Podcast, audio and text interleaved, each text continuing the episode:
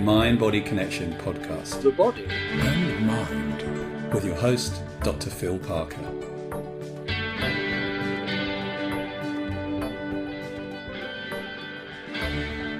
Hi, and a very warm welcome to this episode of the Mind Body Connection. Today I'm talking to Dr. Sarah Lidstone, who is both a neuroscientist with a PhD in neuroscience, but also a neurologist. So she's a medical doctor. Uh, she's been training for a long time, which I'll tell you about, and she has a fascinating take on how what she's learned from her research and what she's learned from her clinical practice will help people to make changes and change the medical system in the long run. It's a fascinating talk. I hope you enjoy her insights into how it all works, how it fits together, and her fascinating early research. So, here's Dr. Sarah Lidstone. Welcome. It's great to have you here. Um, today, we're going to be talking about the mind body connection. And in the introduction, I've introduced you as this incredible force of nature in healthcare. Um, and I know a bit about you that you started off doing a PhD. That's where you that's where you began, wasn't it, with your research, and then you ended up doing uh, medical training afterwards, which is uh, a huge huge amount of training. Um, so, how long did that take you, first of all, from a PhD to becoming a doctor? I tell others, so I've I've done 18 years of, of post-secondary education, which is more than anyone should ever have to do in their in multiple lifetimes. Um, but the yeah, I started with the PhD that was a, a five-year PhD, and then I completed medical school after that, which was four years, and then a residency in neurology, which was five years, and then a fellowship in movement disorders neurology, which was two years. Wow, that is a that is a chunk of chunk of your life. So well done, well done on doing that. My PhD took seven horrific years of my life, so I know how long academia can take. Um, yeah. And your PhD was in neuroscience, wasn't it? And now you're a neurologist. Yeah. Yes, wow. correct. Really correct. interesting. So mm-hmm. we're going to start because we're talking about the mind-body connection. The question I'm asking everybody at the beginning is: so the mind-body connection. Um, how would you define it? What what is it for you? What, what how do you describe it? Do you use those terms? So, I think um, it, it's a very loaded term, and and this is a term and an understanding that has been, I, I think, part of social medicine or or even society for thousands of years if you look at any of Anne Harrington's writings from Harvard, she's a medical historian, she'll write about this kind of history of the mind body connection. And our understanding of what this means has evolved and changed and in parallel with many, many, many other movements in, in, in, in society, basically, um, over time. And so our collective perspective on mind body connection, mind body, or as it applies to medicine, is highly influenced by the cultural milieu in, in which we find ourselves at this time of, of, of society and, and, history.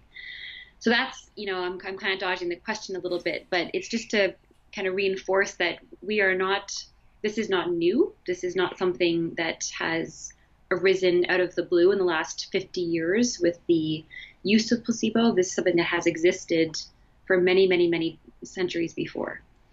Um, as a neurologist, who my practice is the area of functional disorders and Parkinson disease, other things in neurology, um, I cannot separate mind from brain. And it depends on whether or not you see brain as part of the body or brain as separate from the body. And so I would actually expand that to say kind of mind brain mind brain body connection. Uh, because my feeling is that mind and brain are this are together and the same, but and then by extension, the body has to be part of that too. So I actually don't I actually don't separate those things. Hmm. So this is a conversation I've had with some other people who, other interviewees who who had gone for the mind, brain, body uh, definition rather than mind body connection. And I was saying that I used to I used to use the phrase mind, brain, body, and then people will go, "Of course, the brain is connected to the body. Everyone knows that anatomically. What's your point?" So I've kind of gone back to using the mind body the, the mind body connection as a kind of statement. Um, but it, it, just to touch on one thing, you talked about functional neurological disorders, which people listening may not quite understand what they are. Do you want to just describe functional? So these are the second most common reason to see a neurologist. So they're extremely common only second to, to, to, migraine, to headache, are they the most common reason to be referred to a neurologist. These are um, formerly known as psychogenic disorders or hysteria. Uh, many, many centuries ago, it's still being used now in some places in the world. Functional disorders is the preferred term by patients and by practitioners for now. These are a collection of disorders or symptoms that arise in the body without a definable structural lesion associated with them. They exist in every area of medicine, um, especially in neurology, because the nervous system innervates our entire body. And so it basically describes a symptom that can be experienced by the patient. It's a real symptom. They feel the numbness, they feel the weakness, they have tingling, they have seizures, they have a gait disorder that is real, that is not volitionally produced, but that is arising out of a interrupted communication within the nervous system. But this lack of a definable structural lesion is problematic in the way that we define disease now. Hmm. Excellent definition there. So, uh, and some interesting words banded around there. People who listen to the interview know I'm fascinated by the etymology of words. Hysteria, as you know, refers to you know women's parts that they used to think that was something to do with women, hysterectomies, all that stuff. So yeah. really, yeah, interesting things. And this whole this it really gets us to question what we mean by illness. You know, like mm. just because we haven't got the facility to find currently where the lesion is, you know, in the very basic, uh, find the break in the in the wire, and we can't find that. It doesn't mean to say that people aren't ill, because as you say, they have all the symptomatology of somebody with a lesion. We just haven't been able to identify it, see it, observe it, whatever. Uh, it's like a, there's a great thing on Star Trek. I always remember in the early series of Star Trek where Doctor yeah. McCoy comes along and they go back to the planet Earth in the 1960s, and he sees someone's doing an operation. He's like, get out of here, you barbarians. He tries to push them away because he can't believe they're cutting people. It's like, have you not got a whatever his little machine was that he had? Um, that we yeah we may we may later on look back and go, oh no, there was stuff to see. We just didn't have the technology to observe it at that point in time. Mm-hmm. Yeah, so functional disorder is very interesting. I've, I've seen a lot of clients with functional epilepsy, you know, so seizures but no nothing recording when they're having a seizure uh, mm. people with uh, paralysis. I've even seen a case of blindness, functional blindness, mm. which recovered. Um, so very interesting stuff. Uh, and the other thing we've talked about a lot with other people is about this whole language around mind, body, brain, however many of those bits we want, and whether the word connection is right. You know, whether because as you if you use the word connection, it means they must be separate at some level as, as separate entities, or is it more as one of my interviewees who's a yoga expert uh, in the philosophy and anatomy, anatomy of yoga was talking about it's a unison, everything is seen as non separate. Uh, and this all, of course, comes back to partly, as you pointed to earlier, about Rene Descartes and the, the mind body, you know, what we can perceive and what we can't perceive. So, yeah, for you, it sounds like it's more of a, a complete system, an interactive system. Um, mm-hmm. So, some of your, uh, I know you kind of moved on from doing research, um, mm-hmm. but you did some really, really important papers in Parkinson's in the mid 2000s. Um, mm-hmm. uh, so, do you want to talk about? I know it's kind of probably old stuff for you now, but uh, I think it's still really important stuff. Do you want to talk about those papers?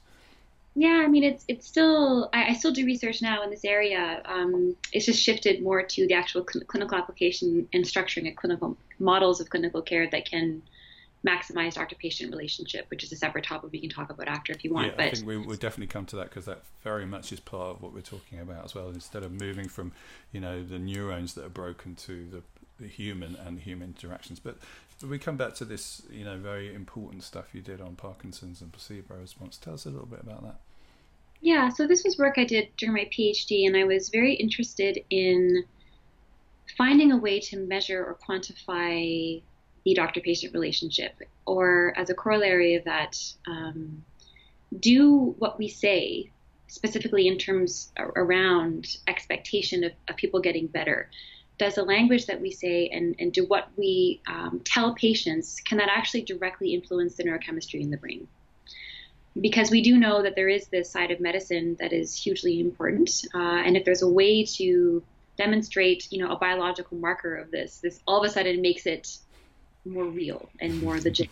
and so, in Parkinson's, before I arrived to uh, Vancouver, where I did the PhD, there was just a uh, in a science paper they had just discovered that this expectation of improvement was associated with dopamine release in, in the brains of patients with Parkinson's. And this was a seminal finding because it was, first of all, it was occurring in a context of already having demonstrated in the 70s that the placebo effect in pain was related to the um, release of endogenous opioids. So our body's own natural opioid system was activated by placebos in patients who had pain when they were experiencing a placebo effect in pain.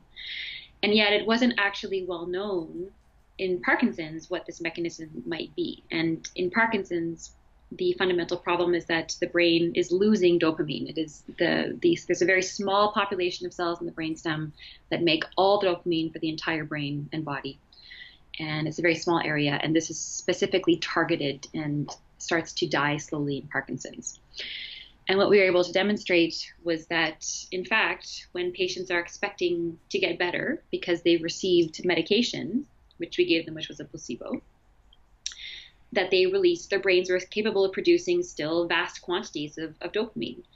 And what was very interesting was the amount of dopamine that was released was directly related to how strong their belief was of improvement. And so I actually told people, okay, you have a one in four chance this is your medication, or a one in a three in four chance, or so forth, or 100% chance.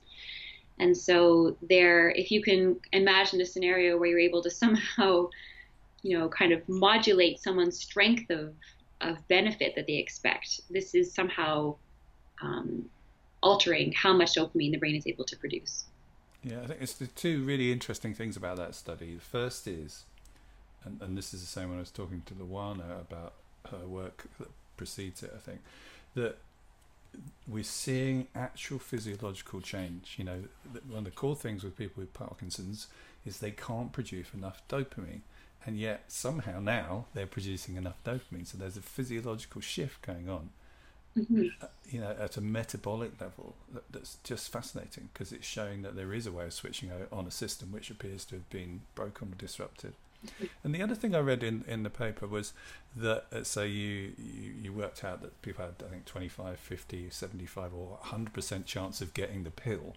Uh, and you told them this, you said, each time it was completely placebo, but you said your chances that you, the pill is active, that one in four of these pills are active, we'll mix them up, we'll give you one of them.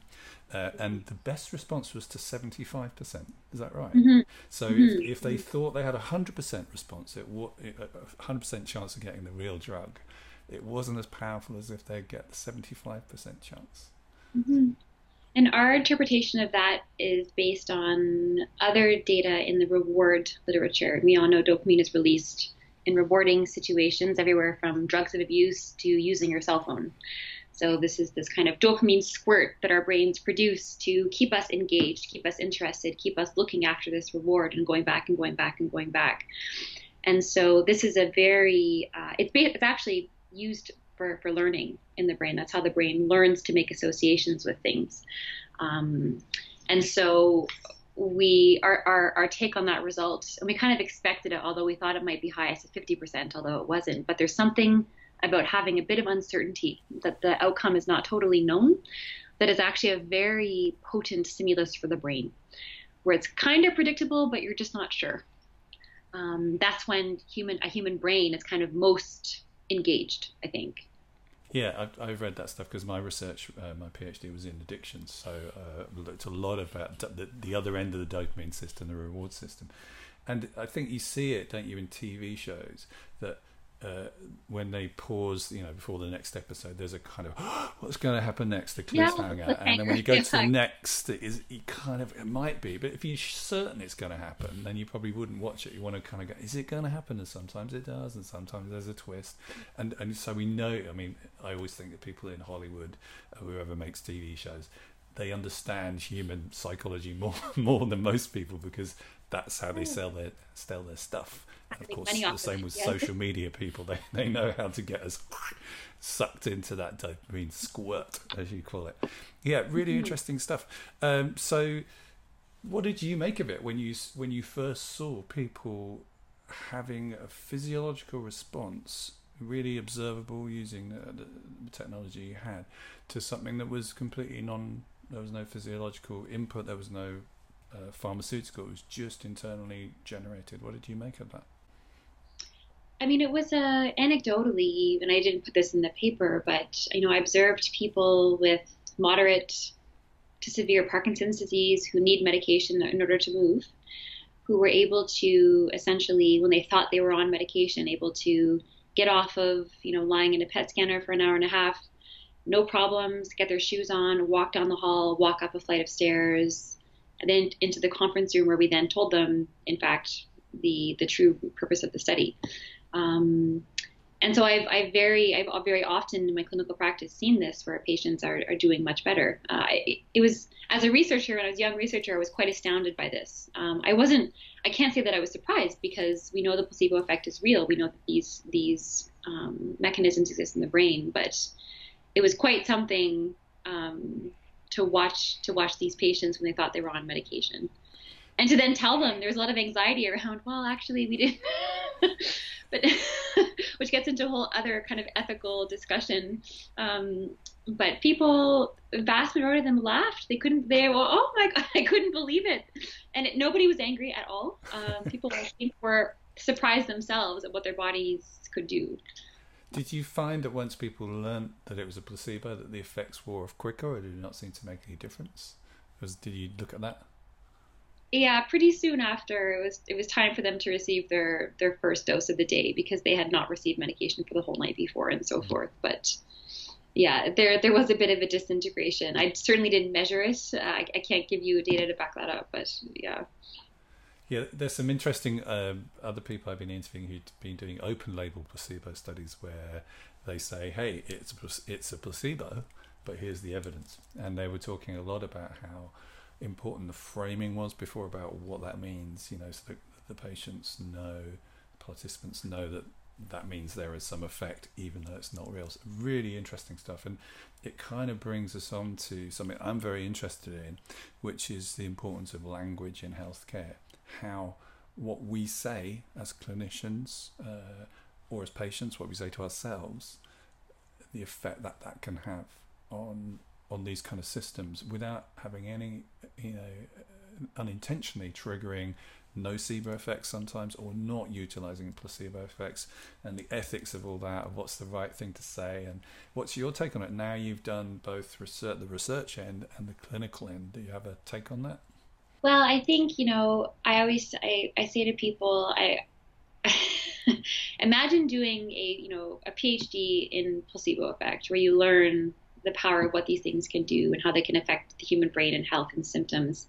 And then going into medical school and doing medical training with that that perspective. So I, I I've always felt that my view of medicine is very different from that of most of my colleagues. Um, and I think sometimes to my detriment, but often I think patients quite quite like my my approach with them. But it's because I I have a um, I have a very strong belief based on my my own research and others' research in the field that the art side of medicine, the doctor-patient relationship, that interaction substantially contributes to, to, to patients' outcomes. And it's all about communication. And that is as important as, as any medication that I could ever prescribe. And so I think there is a tendency in our healthcare system now. Um, there's many excellent physicians and osteopaths and allied health members working with patients. Uh, but I, I, will say the pendulum right now in medicine is very much based on empiric testing, testable results, lab results, and medications. And that is seen as treatment. And um, you give a, a patient comes into your office, they have a problem, you ask them a bunch of questions, you prescribe a medication, they come back and they're better. And the assumption is that it is this medication I have given that has made the patient better. When in fact, actually, it's much, much, much more complex than that. There's a huge environmental and relationship um, therapy that is that is happening that is discounted and and not I don't think recognized. Um, partially because it's empirically very difficult to study this. Uh, these, these studies are almost impossible to do and to standardize in our in our current way of approaching randomized controlled trials and so forth. But my my view is that this is actually is the healing comes a lot more from that than it does from the medication itself. And we need to understand what those factors are.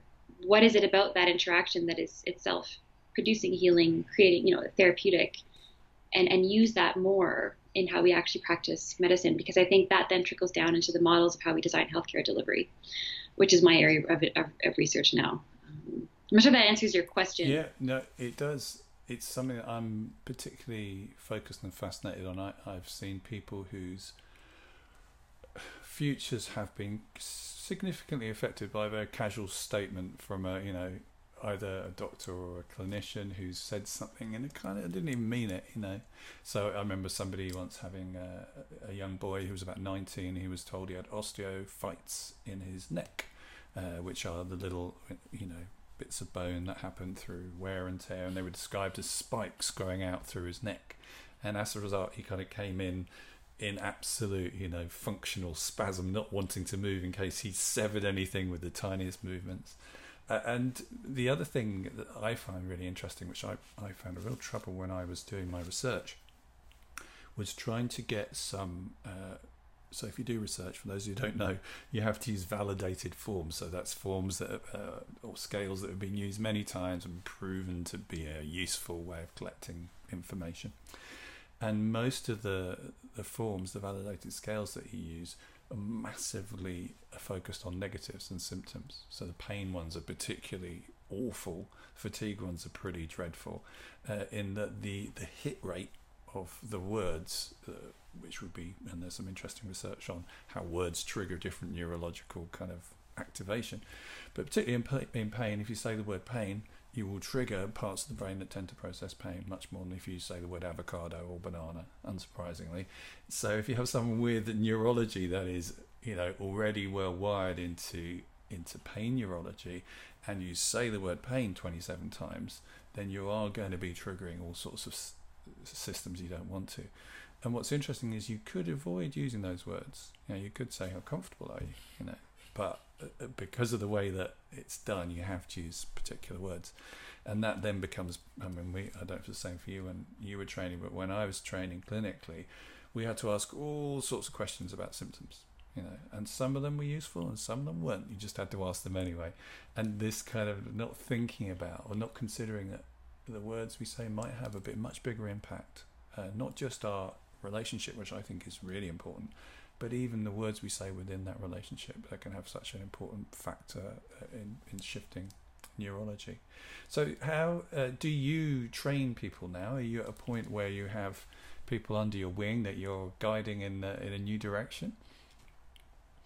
Yeah, I do. I have residents and medical students, and they and they come through, and and it's always it's, it's amazing to. I love teaching, and I love having them in the clinic because you kind of realize how how far now I've how much I've learned uh, since that time as well.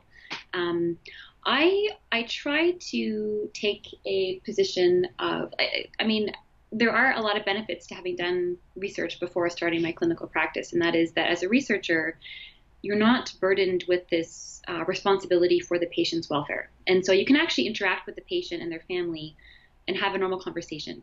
Um, without having to figure out what is the diagnosis, what is the steps in treatment, what am I going to do next. Uh, and there's actually in the training phases of doctors, there's a lot of anxiety that people feel that because they want to have the right answer all the time. And I try to get my trainees to take a step back and just just talk with the patient as a as a person. Stop being a doctor for you know five minutes and just listen to the patient. Mm. Um, in our program in Toronto here, the clinic that we're we're building is an integrated clinic with neurology and psychiatry and physiotherapy all seeing the patient together. And we're studying that model. And so this is you know, integration not at a systems level, but at a at a person level, because no disease, especially neurology, especially neurological chronic disease, is happening in a vacuum. There is a brain that is there that is full of experience, a lifetime of, you know, uh, potentially trauma, difficult things, uh, especially interactions with the healthcare system, and that then changes. That it's not happening on a blank canvas. This intersects with illness and the person's perception of illness in their body and of their disease. And so it's really important to have multiple perspectives looking at the problem, not just that of the neurologist, but also the psychiatrist, also the physiotherapist about how they move in their body. And and I think when you have that type of approach, you not only um, see the person differently, but you define the problems differently, and you find solutions to those problems that are also different as well. Um, and so it's it's actually kind of a step beyond just simply multidisciplinary, which is what everyone is trying to, which is the arguably much better care than having a single doctor organizing everything. Um, but yeah, so I think that that is a model that we are using. That is a model that we are training our trainees to kind of appreciate this. I guess a, a holistic approach, um, if you want to call it that. I think I think it's a good yeah. I think a systematic or systems based approach is is got to be the way forward. I remember when I was training and we did anatomy, and the anatomy books were broken into regional anatomy. So you do the forearm, which is from the hand to the elbow. Then you do the upper arm. Then you do mm-hmm. the next bit, and mm-hmm. you know, forgetting that everything is completely connected. You know, the neurology goes through it, the blood goes through it, uh, but it was really taught in that way, and often not very sequentially. So you do the hand, and then you do the knee. You know, just trying to fit all this together. And it was only when we we did dissection, it was like, oh, this this is all ah, is all connected. This thing, yeah, which is central, interestingly, to a lot of non-Western approaches. So, although osteopathy is, yes. is Western, it, yes. it, had a much bigger view of, of the body and a quite holistic view. But certainly, if you go eastwards, you tend to find a different uh, idea of the interconnectedness. Do you do you feel that that uh, Western medicine heading in a different direction, and why was that? Uh, why you know why why do we go that way rather than keeping a sense of togetherness? Uh, this is uh, that's that's a question I, I just don't know the answer to. I mean, I I I'm reading this book right now by Anne Harrington, which has really changed how I how I look at medicine. But even just our our our concept of Eastern medicine and Western medicine is kind of to some extent a, a fabricated uh, construct. Um, and so I, I actually don't know. I think um, I think there's a tendency to attribute, you know, this more holistic approach to care and, you know, this lack of emphasis on, you know, MRIs and, and fancy testing and so forth that seems to go with, with Eastern medicine, but I'm not sure if that's actually true. you know, I, at the, end of, at the end of the day, the therapeutic relationship really comes down to trust between the therapist and, and, and the patient, which I think you can have in both. Um, but I am very interested to learn more about the other types of, of healing models uh, that are there and why they work.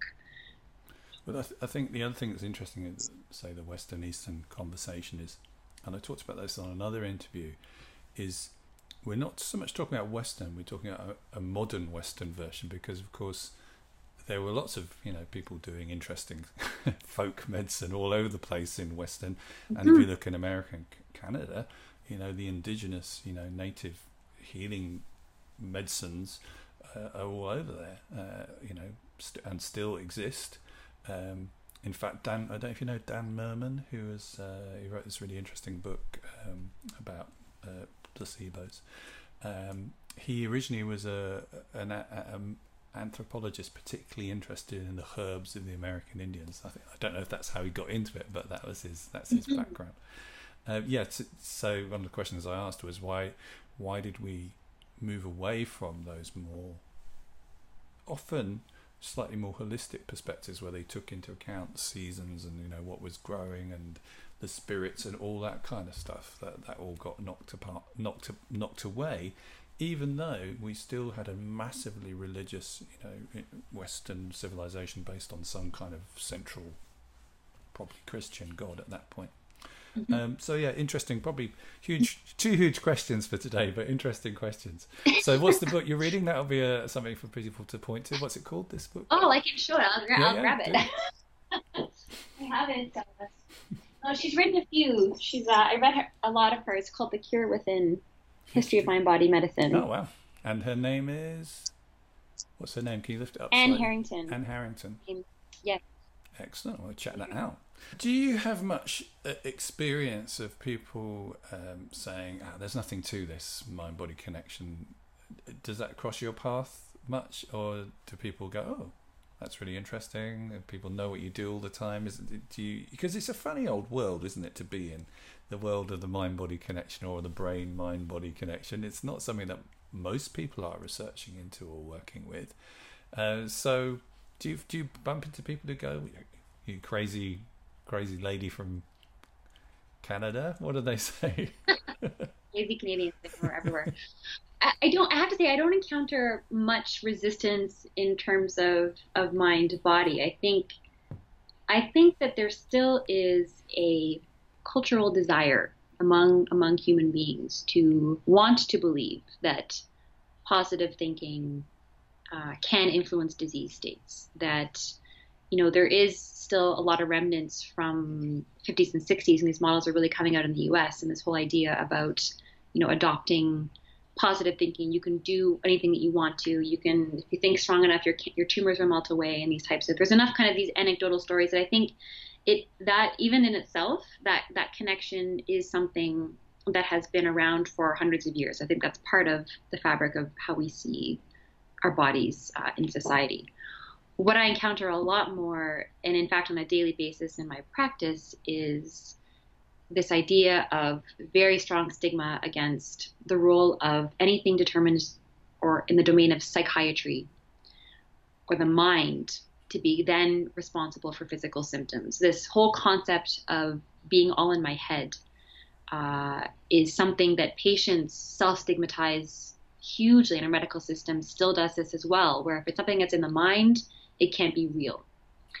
And and this is actually a huge barrier to understanding a lot of a lot of illness that happens today. There is a autoimmune disease, neuroinflammatory dis- disorders, these are all stress induced disorders. There's a whole group of medicine of conditions that get worse with stress. There are conditions that, you know, functional disorders that I see that are so common that are attributed to a mind problem, but actually often we don't find any kind of psychiatric symptoms at all. And so we're not doing a good job of um, I think this is this harkens back to historically what happened when psychiatry kind of broke off in like the late 1800s and began to um, assimilate people into asylums and kind of divorced itself from relevant medicine. And I think now we, we need to really bring psychiatry back into medicine and playing a meaningful role in how we actually frame illness, frame the body, understand these processes. As an example, so anxiety, for example, right? 40% of the population has anxiety. Anxiety still is kind of deter it's in the domain of psychiatrists, right? This is seen as worry, rumination, poor sleep. It's psychiatry kind of put their flagpole into anxiety. And yet there is a massive physiologic list of symptoms that occur in anxiety tension in the muscles, sweating in the palms, brisk reflexes, uh, vigilance, uh, heart rate increases. Your breath. These are this is an, it's a very um, somatic or physiologic experience that can produce very that makes symptoms, and yet this is not in the domain of psychiatrists, and nor is it in the domain of neurologists or internal medicine doctors. It is where does it go? so and and it's misdiagnosed. People don't get an accurate diagnosis. They undergo tests. They see multiple doctors for this. And there's actually an answer that's very examinable has real physiologic findings. You can find in an exam um, with a real history. And and you can diagnose this and you can treat this so so so what happens to that?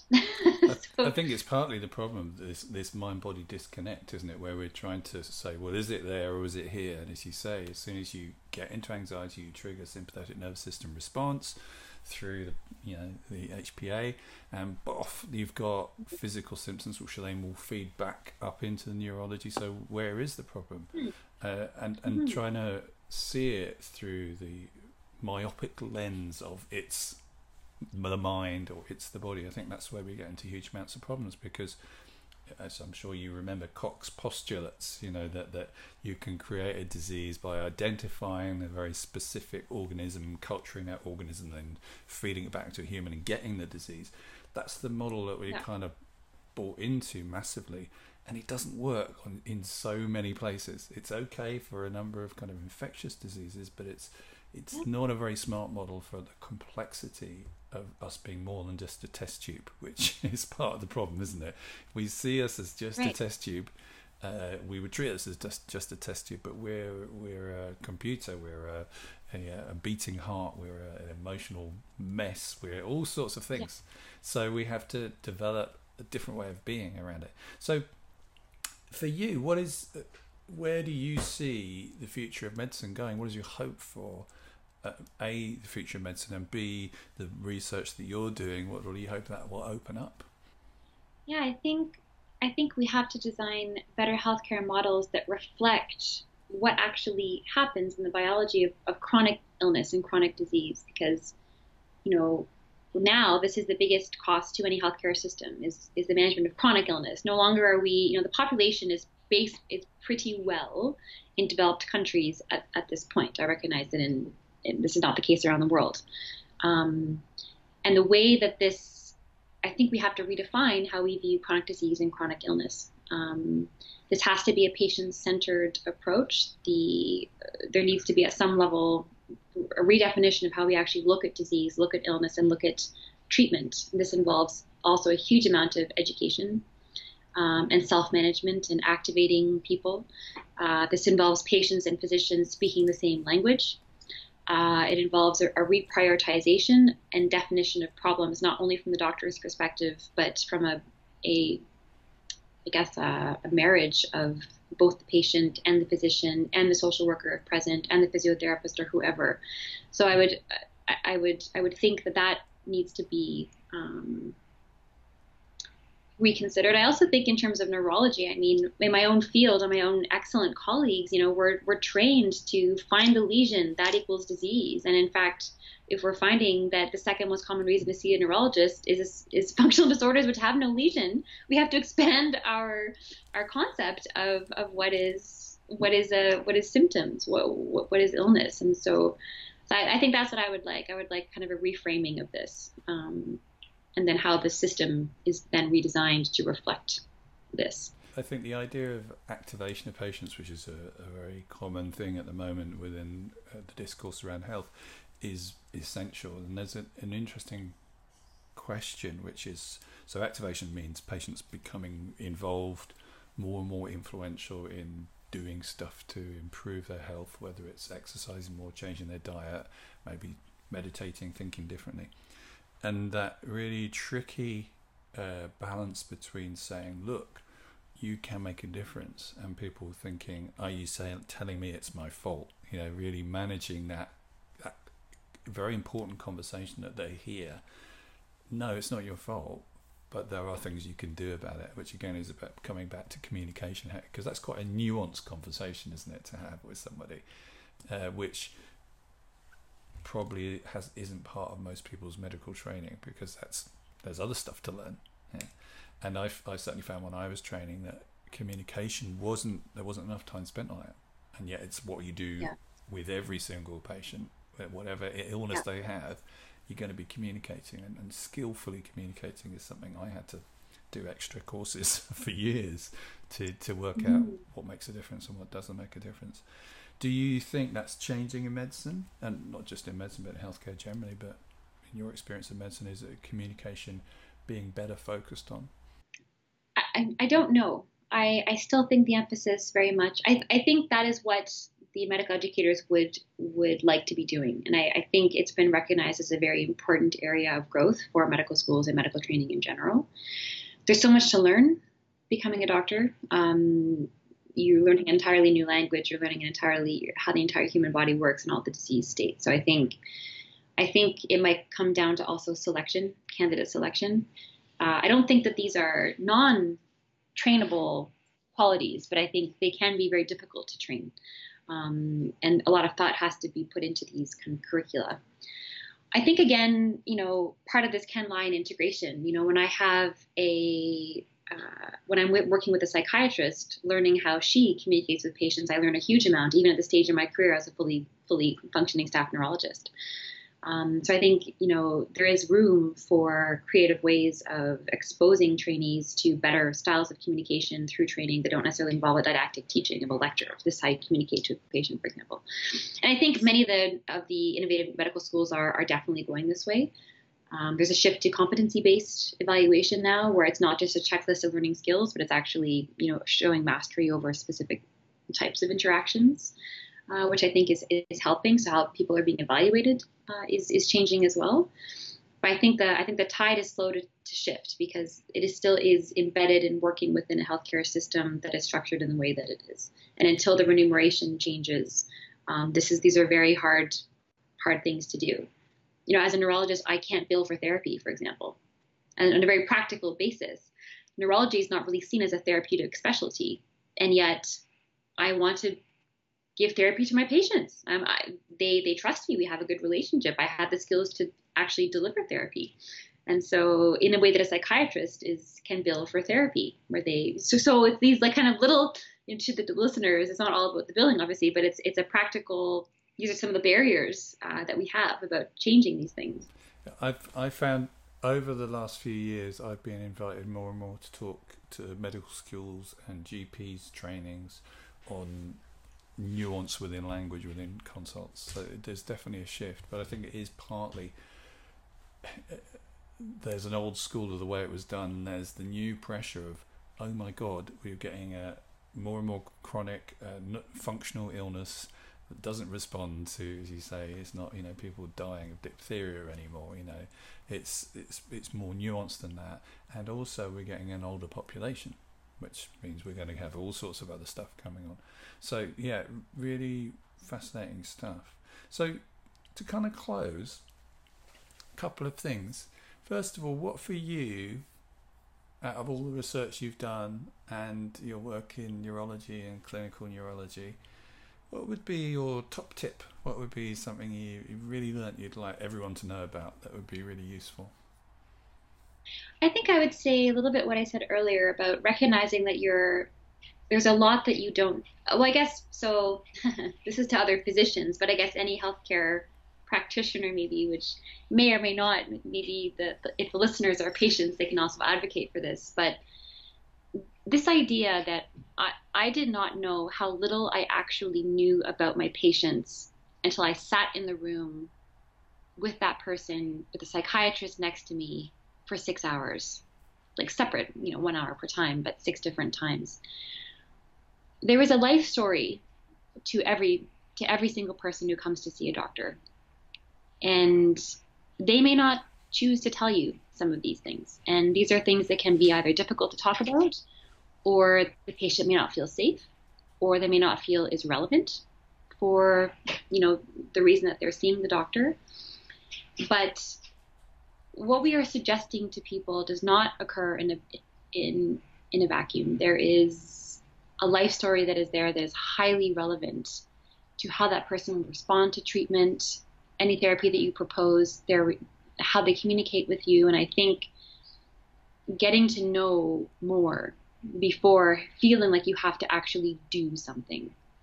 And by doing something doesn't have to just be a medication. You don't have to provide a treatment on the first on the first go. You can take time to get to know people a bit better. And I think it's a more rewarding way to, to practice medicine, actually. Um, and I think it also changes the course of how that therapeutic relationship might work, and it might change the options that become available for treatment that you might see. So it's a bit about expanding your horizons, being a bit more comfortable to, you know, not irresponsibly work outside of your scope of practice, but to maybe ask more questions um, on a human level, not on a physician level. Uh, great. And if if you're in the other chair, in that you're the patient or the somebody dealing with health issues, uh, or maybe not dealing with health issues, but wanting to improve your health uh, through anything that you've learned that you could teach them, what would be an exercise or a tip you would give to either a patient who's dealing with issues or somebody who goes, Is there anything I can learn for myself to improve my health from the stuff that you know? What would you say? I think I would start, you know, by defining what are the most important things in your life. What are the, you know, top three aspects all the time? What are the, you know, I get them to list all the symptoms in their body, and then I say, okay, tell me what the most, what the three biggest things are. What are the three most important things to you for your quality of life? What is holding you back from being the full actualized person that you want to be at work, at home, with your family, with your relationships? And I get them to tell me what those three things are. And that's when you all of a sudden know, okay, now you have a plan and the beginnings of a goal. And it's important to vocalize those to your to your healthcare professionals. They need to know what those things are. But part of the exercise is in you actually knowing what they are first. Mm. Um, and then I would also suggest body tension relaxation techniques to every, to everyone. So, you know, breathing exercises, progressive muscle relaxation, you know, these are things that do promote this recognition of how your own body and your mind, which I think are the same thing, but showing how they work together, right? When you breathe, you're going from a sympathetic to a parasympathetic state. This is changing your body physiology. These are things that are useful when you're on the subway, when you're going to your busy meeting, when you're putting the kids after, you know, they've gone to bed. These are things that remind us that we are, our bodies are kind of one and the same with our mind. It's a great way to, to get at that, that mechanism. So, to spend some time learning how to run this amazing machine system that we have, how to put it in neutral, how to calm it down is a top top tip. I would agree with that.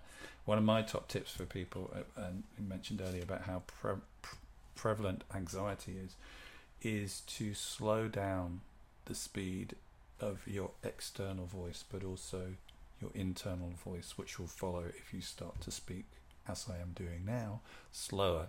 And what's interesting is that through mirror neurons that we have, when somebody speaks fast, we will start to think fast, will be activated, mm-hmm. and when somebody just starts to slow down, we too start mm-hmm. to slow down.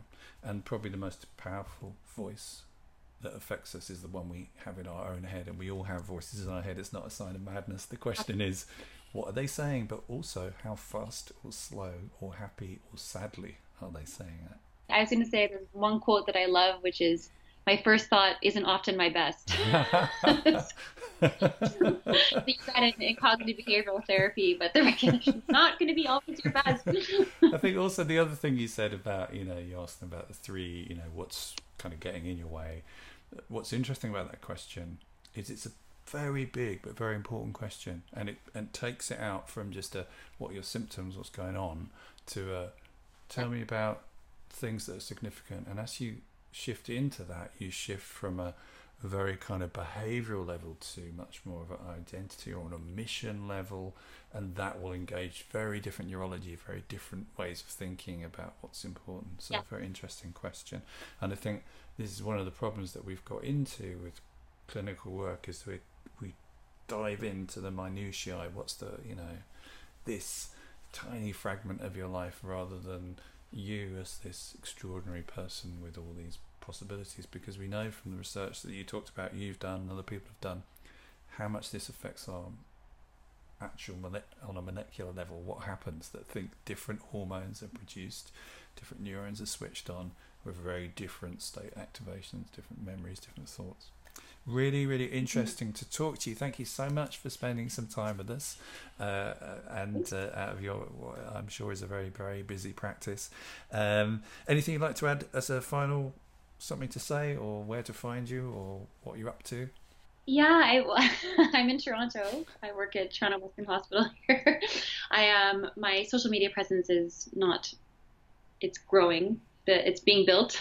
We're in the very nascent stages of our program, but yeah, you can look me up. I'm happy to answer questions. So anytime. when we look you up, what do we look for? You're at something or on Twitter? What's your? I yeah, you can just yeah. Dr. Sarah Lidstone is uh, actually on well on, on Twitter. I'm just Sarah Lidstone, but my you can always send me an email, uh, which you have. I'm not sure if it's okay to say my email, but it's sarah.lidstone at uhnresearch.ca. Brilliant. Thank you so much, Sarah. Great to speak to you. Thanks, Phil.